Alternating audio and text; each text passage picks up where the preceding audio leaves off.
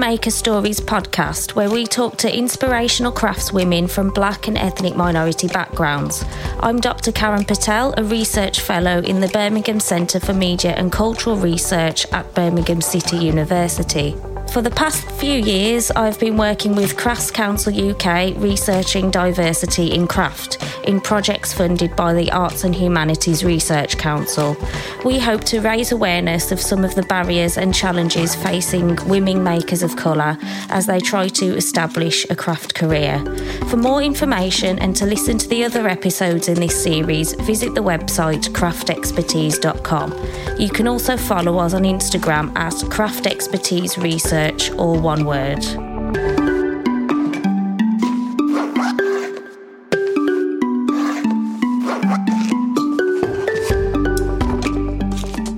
Welcome to the fifth episode of the series, and I'm delighted to be joined by Cassandra Gordon. Thanks for joining us, Cassandra. Well, no worries. So, first off, I thought, could you tell us a bit about yourself and your area of craft?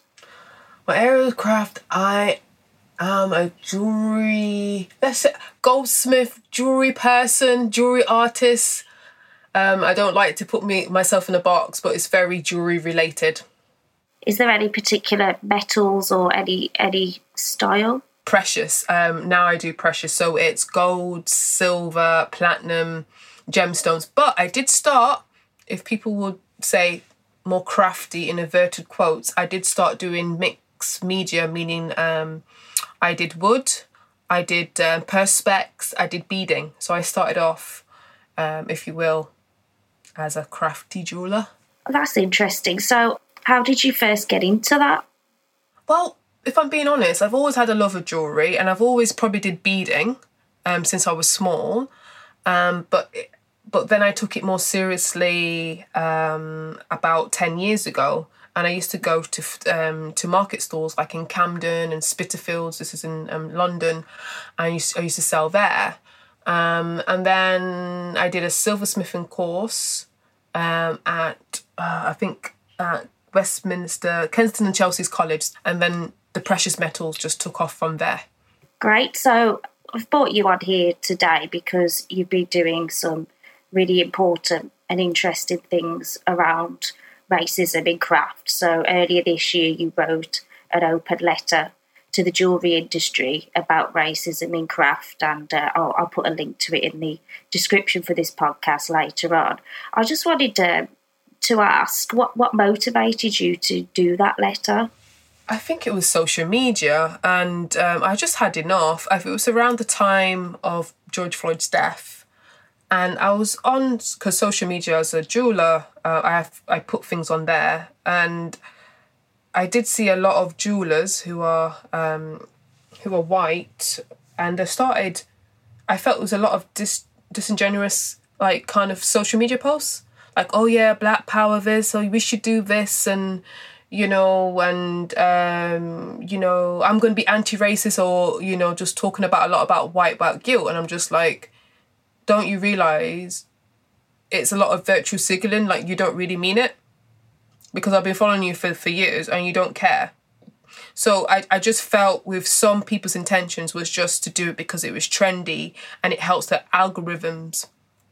But they, it, it was just very surface level. And i feel like with a lot of sometimes black people black bloggers black academics it's so easy to say white people don't listen um, it's such an easy rebuttal to do. So I just thought, instead of me just criticizing or giving feedback or constructive feedback to white jewelers about how to be anti-racist or give suggestions because I don't I don't believe that I should tell them dictate this is what you need to do. It, it, it is a practice. Everyone does it in their own way. I thought to write open letter. Oh, there were like five points, um, which was very very practical because I'm not in the business of like, oh, I don't know what to do. I need to go to a black person and use all their emotional labor. Yeah. So the five points was roughly like create a pledge, do some financial aid, increase visibility, amplify black voices, and open doors. So they're quite open things for white jewelers or people in the industry who have money to do to help black jewelers if they really, really want to help than just putting a social media post and pretending that they care or fake caring. Because I'm just, I just find it very effective. It was just me. Maybe I took it more, but I just find it very, very offensive. Um, but then again, I have to remember that to have a bit more empathy, even though I'm a black woman of 33 years, I've had 33 years of experience living as a black woman and have to learn how to be anti-racist and learn to be in these white spaces. Some people have just woken up now since May so they've got a long way to go. So it's, it's it is a balancing act. So that's how the open letter came out because I was sick of like white jewelers asking me what to do when they could just go on Google. Because racism is not a, a new phenomenon; it's been happening for hundreds, hundreds of years, and this and actually race has been overstudied. So you know, a quick Google could help them. Thank you for that, and as you say, you gave some quite you know, some quite simple points for people to follow. What what kind of response did you get uh, to that letter? Not one what I wanted. So what happened, which I didn't realize, when you, as of the burden of representation, right? What happened? Silly me, I didn't realize was since I put myself above the parapet, people, the whole the whole industry, random people I never met before, people from the diamond bourse, people from you know institutions, contact me randomly, and had people because um my my phone number and email is pub- public because of business. People with good intentions, not so good intentions, contacted me, talking about racism or their experience about racism, and it wasn't just black. It wasn't black people. It was white people. They're calling me, they're emailing me, telling me about what they think about black things and white and racism. And it didn't have nothing to do with the practicalities of what I had in my letter. It was just like a kind of like, let me call Cassandra to have a chat about racism and absolve all of my all of my guilt of not doing nothing in the trade to help black people.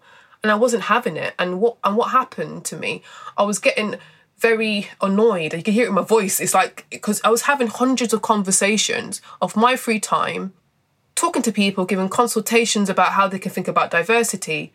And all those conversations, hundreds of hours, didn't amount to anything. And it was very upsetting because they're using my emotional labor. I'm not a big jeweler. I'm struggling, you know, I'm just like everyone else. I had about a thousand followers and they took, I felt like the jewelry industry and people and jewelers took a lot from me of my time and emotional labor and nothing was getting done when I know they had the means and resources to do so.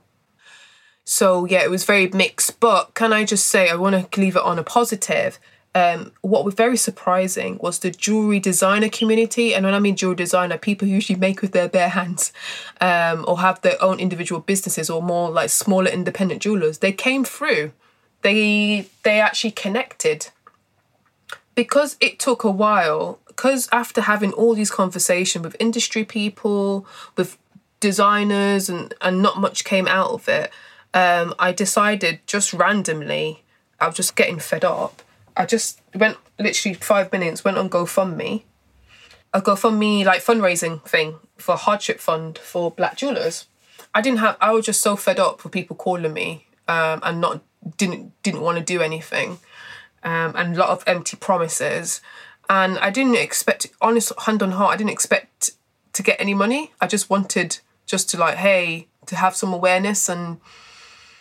But what happened was about over 300 jewelry designer makers over the world um, donated money and, and jewelry lovers. They just donated money. I asked for about 14,000. The money was originally to give 10 black jewelers like a thousand pounds and then use the extra 4,000 minus GoFundMe fees to do a social research report. And um, being very explicit and you know you know and also what I did as well with the jewelry designer community what they did they um they donated jewelry. So we did like a giveaway. So we had 50 jewelers all over the world give like fine jewelry precious jewelry and even crap you know non-precious jewelry in like a giveaway um, to raise money for this, and we smashed the target. So I think I raised over, I can't remember the figure, is over like 20,000 and um, over 20,000 pounds. And I think we supported 21 jewelers. So we doubled how much jewelers we wanted to, to support. So if it wasn't for the, I call it the KLG family, Cassandra Lauren Gordon family, whoever's on my social media, but it wasn't for the jewelry, um, the individual jewelry, jewelry designers um, who work in the field, independents, um, this would have never happened. So I'm in deep gratitude that people connected and, and, and engaged.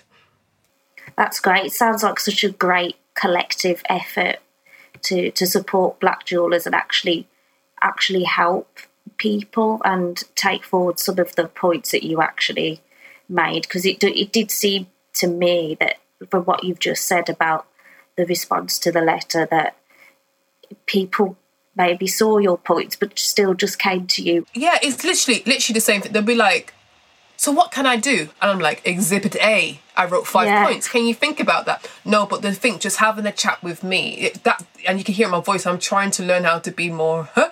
PR savvy and more, you know, and assimilate in this new world. It's just, I just find it very in, in, insulting when someone gave you, I'm not saying, just gave you some ideas and you didn't really think about it. You know, mm. you're telling me about your experiences, and I think that is that. Are you trying to understand where I'm coming from or have empathy? Is your voice better than my voice?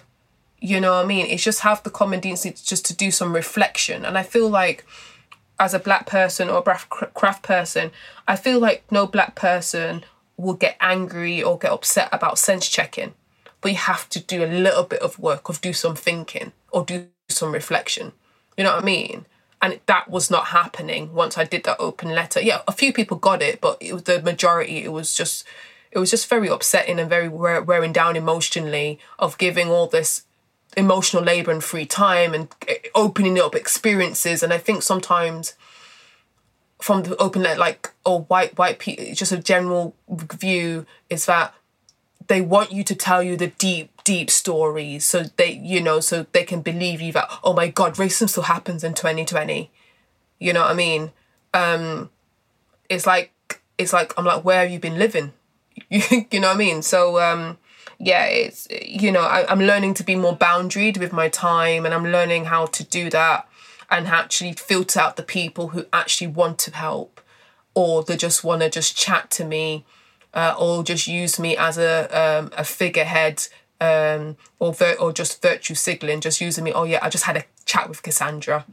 Yeah, I think what you've just described there is really important, and it's something that I hear I've been hearing myself from just from looking at the conversations online, but also through my research as well.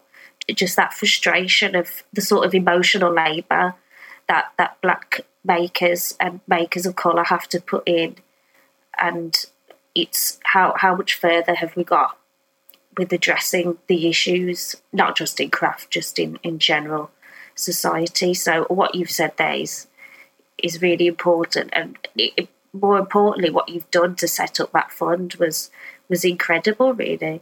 But I'm getting annoyed though. Um, not not not not with you, Karen. I'm getting like, why do I have to do it? That's that's yeah. See, I, am going back to my emotion. I'm going back to June now.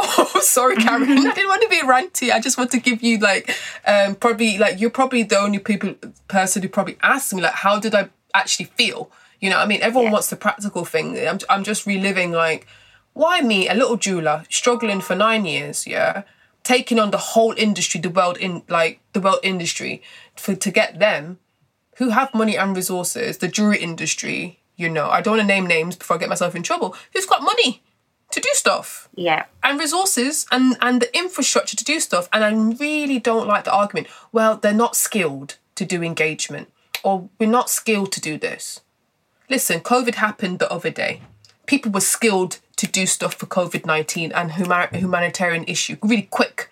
Quick. When people think, oh, we can't turn around these stuff and funds and these initiatives, people, when it was COVID 19 the first time in March, people moved quickly. I didn't see the same emphasis for Black lives.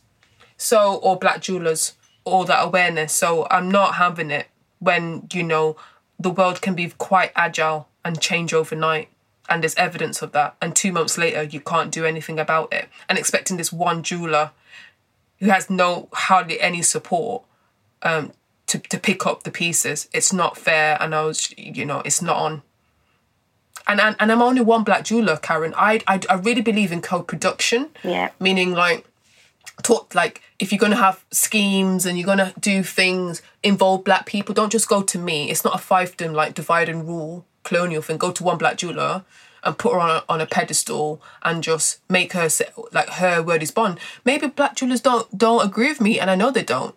You know where how I feel, see things, and that's fine. Having a healthy debate is fine, but don't just be lazy and just come to me, or think I'm going to talk on your panel and you know make you feel good. Like do the work. Talk to black jewelers. Before I even put out the letter, I only know one black jeweler. I only knew one black jeweler because of work and engagement and chatting to different people.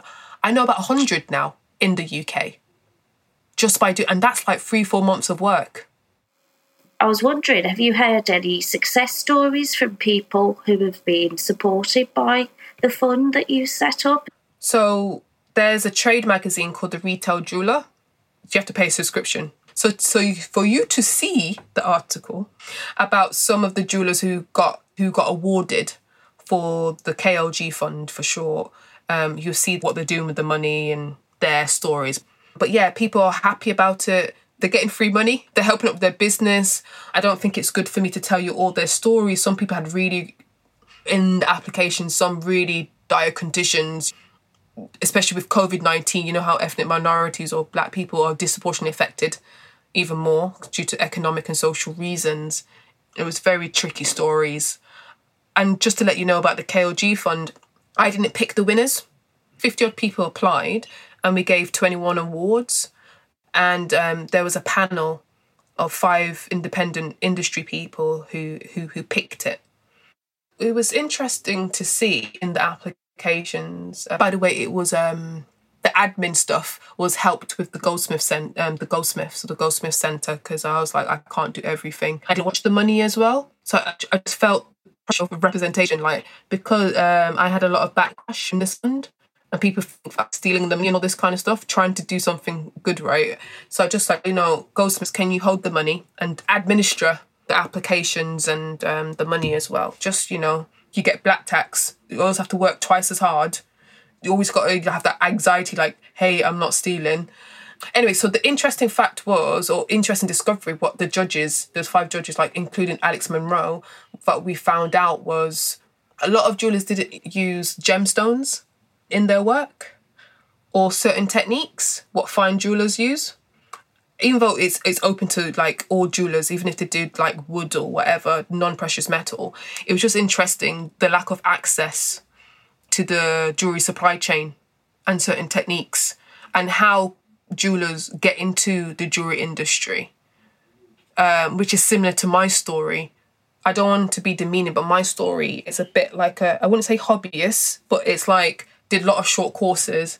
I didn't have access to mainstream programs as an apprentice, and I didn't have mainstream access as going to like Central St. Martin's doing a silversmithing degree, also John's Cass, the alumni support. So what happens, I can talk from my story, you do a short course and then you just left out in the wild when you realize the jewelry industry it's all about connections and who you know and who you get introduced to. So if no one vouches for you, you don't get certain gemstones or you don't get appro. I don't know if you know what appro means.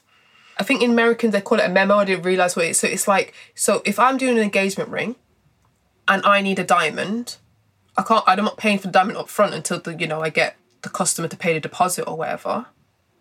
So I need a diamond to be introduced to a diamond dealer to be vouched by another trade person. Say, right, Cassandra's all right. Give her this two thousand, three thousand pound diamond, so I can show the customer because that helps with the sale. Because sometimes the customer can't always feel like can't see what a two carat means or whatever. They want to see it, right? They want to know what they're buying.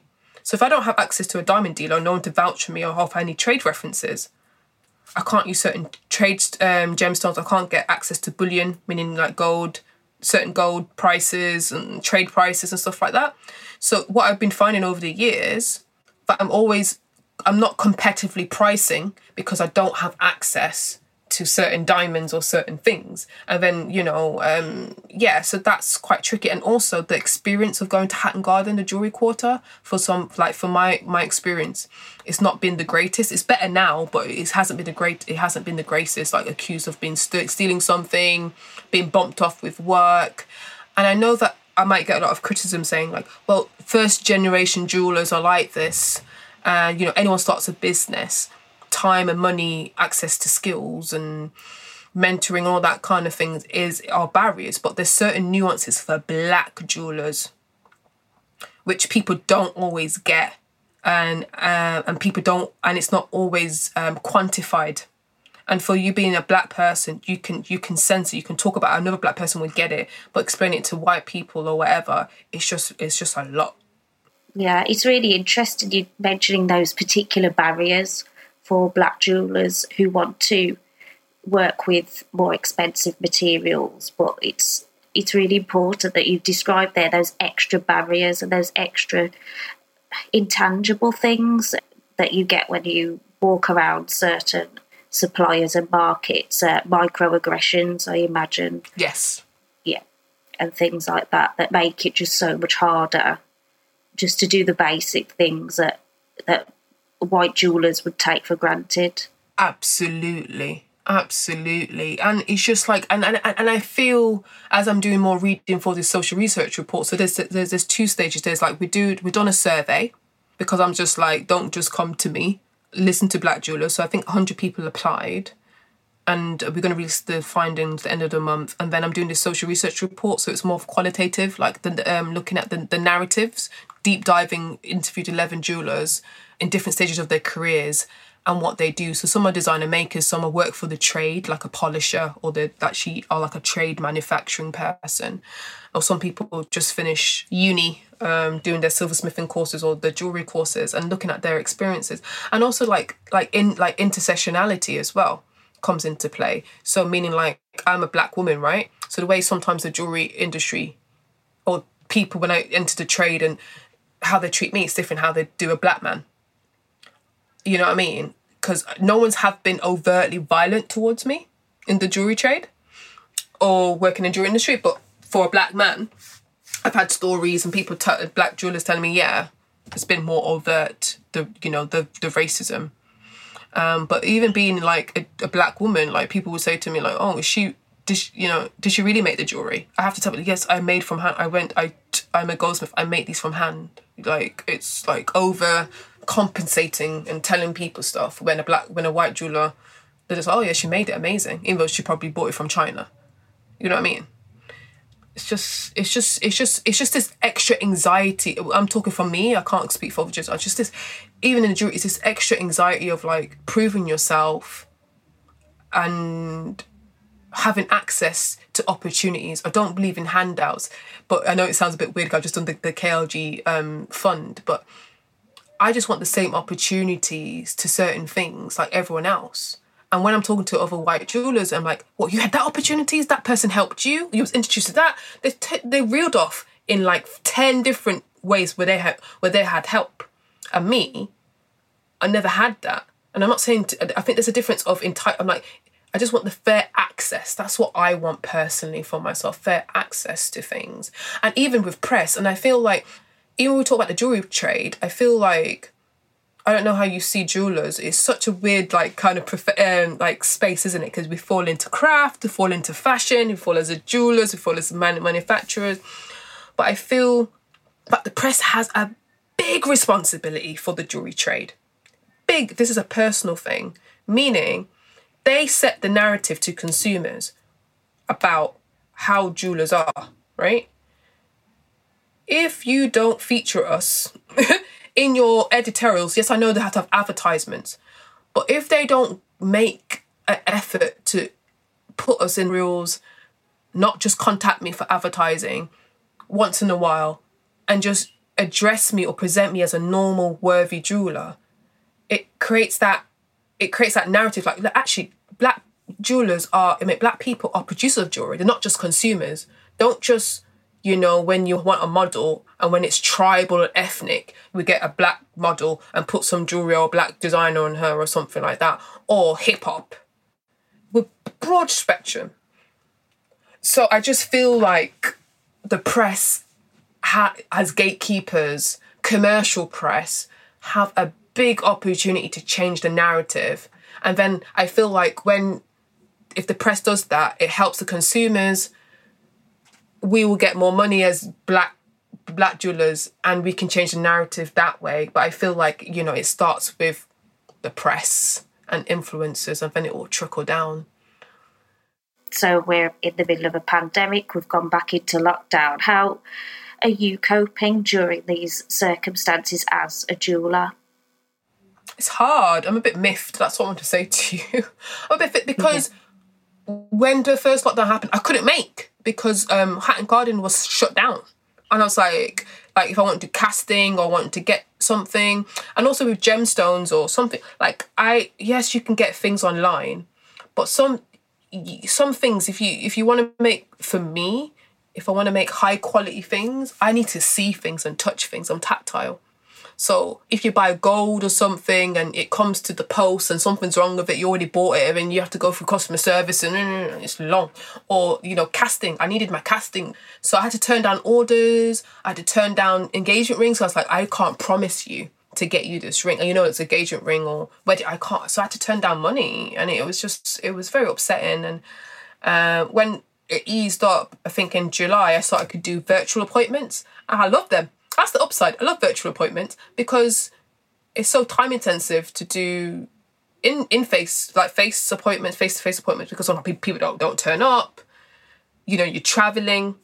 You know it frees up a bit of time. So i feel that i'm going to carry on virtual appointments. And because it, it's so commonplace to have Zoom and G, um, Google Meet kind of stuff, digital kind of communication. People accept it now, so it doesn't seem like. So that's the upside, but um, yeah, it's it's it's been hard, and the added burden of representation in the jewelry trade. And also, I don't want to see black people as passive. I feel black people should actually stand up as well. Not just me. I think some black people are, but some people you know, for their own reasons, they don't want to, and I told and I to- totally get it. Like, why should we stand up into a certain industry where they've never cared about us and asking for validation? Some people just want to focus on their work. Some people don't want to have be labeled in it with with the black thing because it dem you know it dilutes their brand in any way. There's different reasons why people don't want to get involved. So I I, I really respect that. I'm not saying that it's bad. It's just I've just done something in a different way we're all diverse with our voices, we're all different people. Yeah, so it seems like you've you've managed to to adjust to the current circumstances. So, what are your future ambitions? Get investment. I would love to make it a scalable company. Yeah, I mean, I, I just want to, to be, and I want to just improve my designs. I want to be seen as a leading world class jeweler you know, selling all over the world. I want people to recognize my brand as a British brand, uh, you know, well regarded brand of of jewelry and employ people and just move production, um, have more production. I love to be like a unicorn where, you know, get venture capital behind me.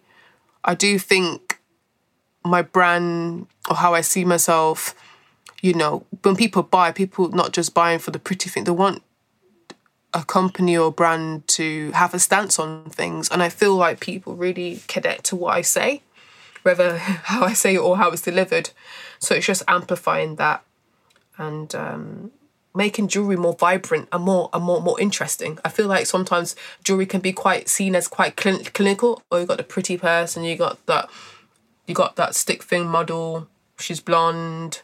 She turns her head this side 90, 90 degrees and I think jewelry just needs to be just judged up a bit, you know, just judged up a bit. Um, I feel I have I have high high plans to that. Just like redefine how jewelry is seen. Precious jewelry is seen and valued. Great. So, just a couple more questions to finish off. Do you have any role models in craft or in jewelry? I don't have role models, but someone I really I don't know if it's maybe someone I really really respect so there's this company called Taylor and Hart, and it's an engagement company, million, multi-million pound engagement company based in the UK, London. And I respect the co-founder, and because we have some, he mentors me from time and um, opened his doors. He actually, he actually, actually, one of the few people phoned me up from reading my open letter and said, Cassandra, I want to help you. Can I open some doors? And it was, and it was a few people, and it's just we had some conversation. He let me into his company. I became like an artist in residence kind of thing where I'm designing a ring for his company um, learning about the trade more. It was the first time in nine years I could ask questions without feeling being scolded. Because sometimes in the jewelry industry, they're like, oh, I can't tell you stuff because trade secrets. Or when you do a short course, the tutor has no incentive to tell you anything. Imagine you're paying so much money for a course. The tutor don't want to tell you where to get their suppliers from or who's the best person to get the, like the best stone setter that's a really important point you've just raised about those those sort of trade secrets and, and ways and people to go to and ways of working that are probably you only find out if you're sort of in with a, an in crowd or with the, the sort of inner circle, is it? Yeah, but but they don't understand. Like Hatton Garden is shrinking, the jewelry quarter. If you don't tell me your stone set, unless I've done something stupid, which I've, if they don't understand like we all use the same people. It's not like gold is gold, right? a diamond's a diamond, right? So it's not like a special technology like let's make a different gold or a special technology, you know, like you know what I mean? We all use this we all go to the same suppliers. So if you want to keep your stone setter or the gold plater happy and they want more business, right?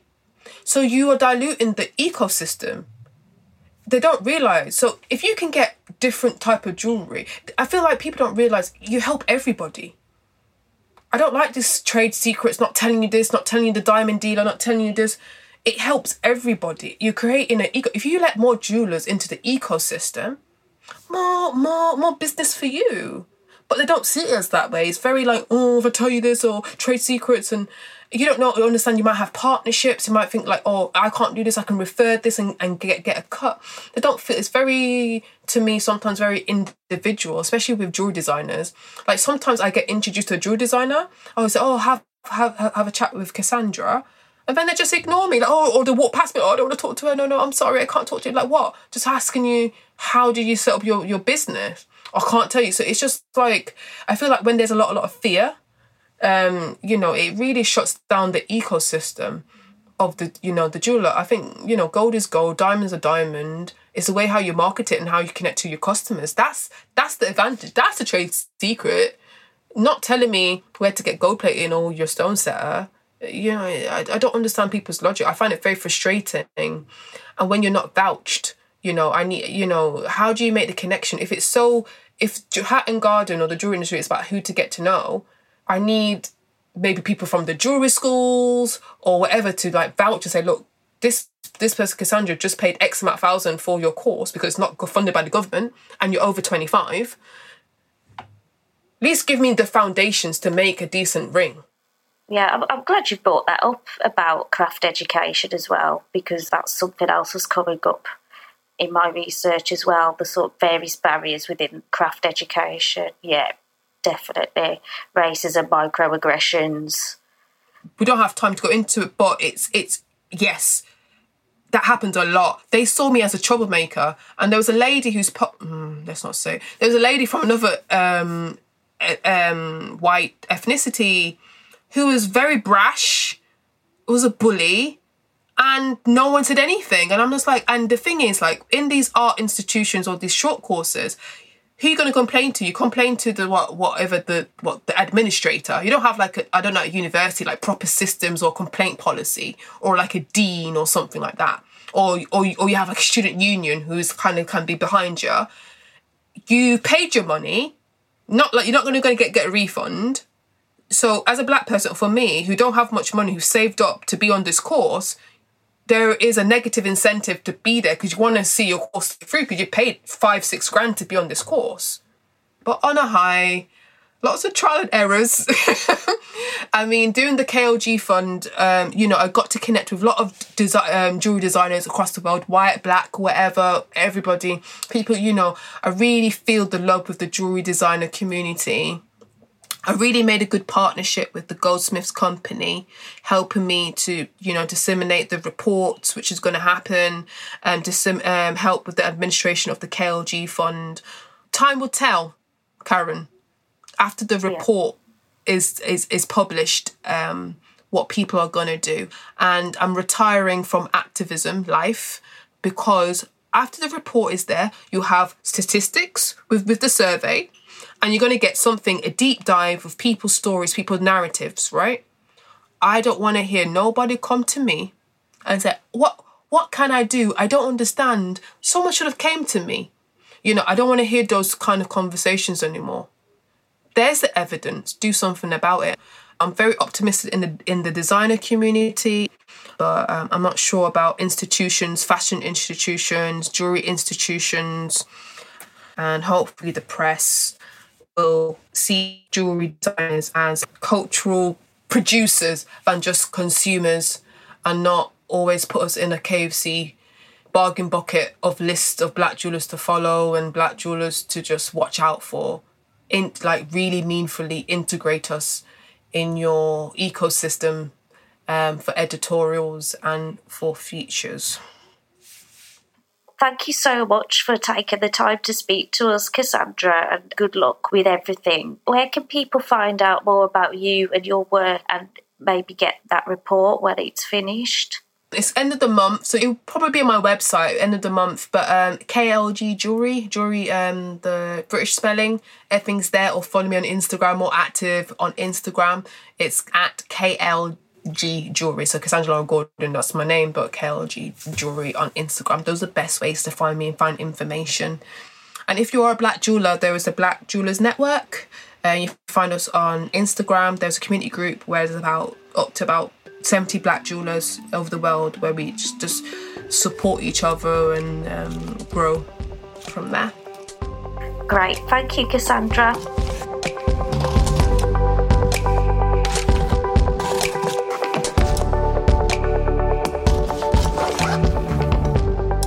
Thank you for listening to the Maker Stories podcast, brought to you by Birmingham City University and Crafts Council UK.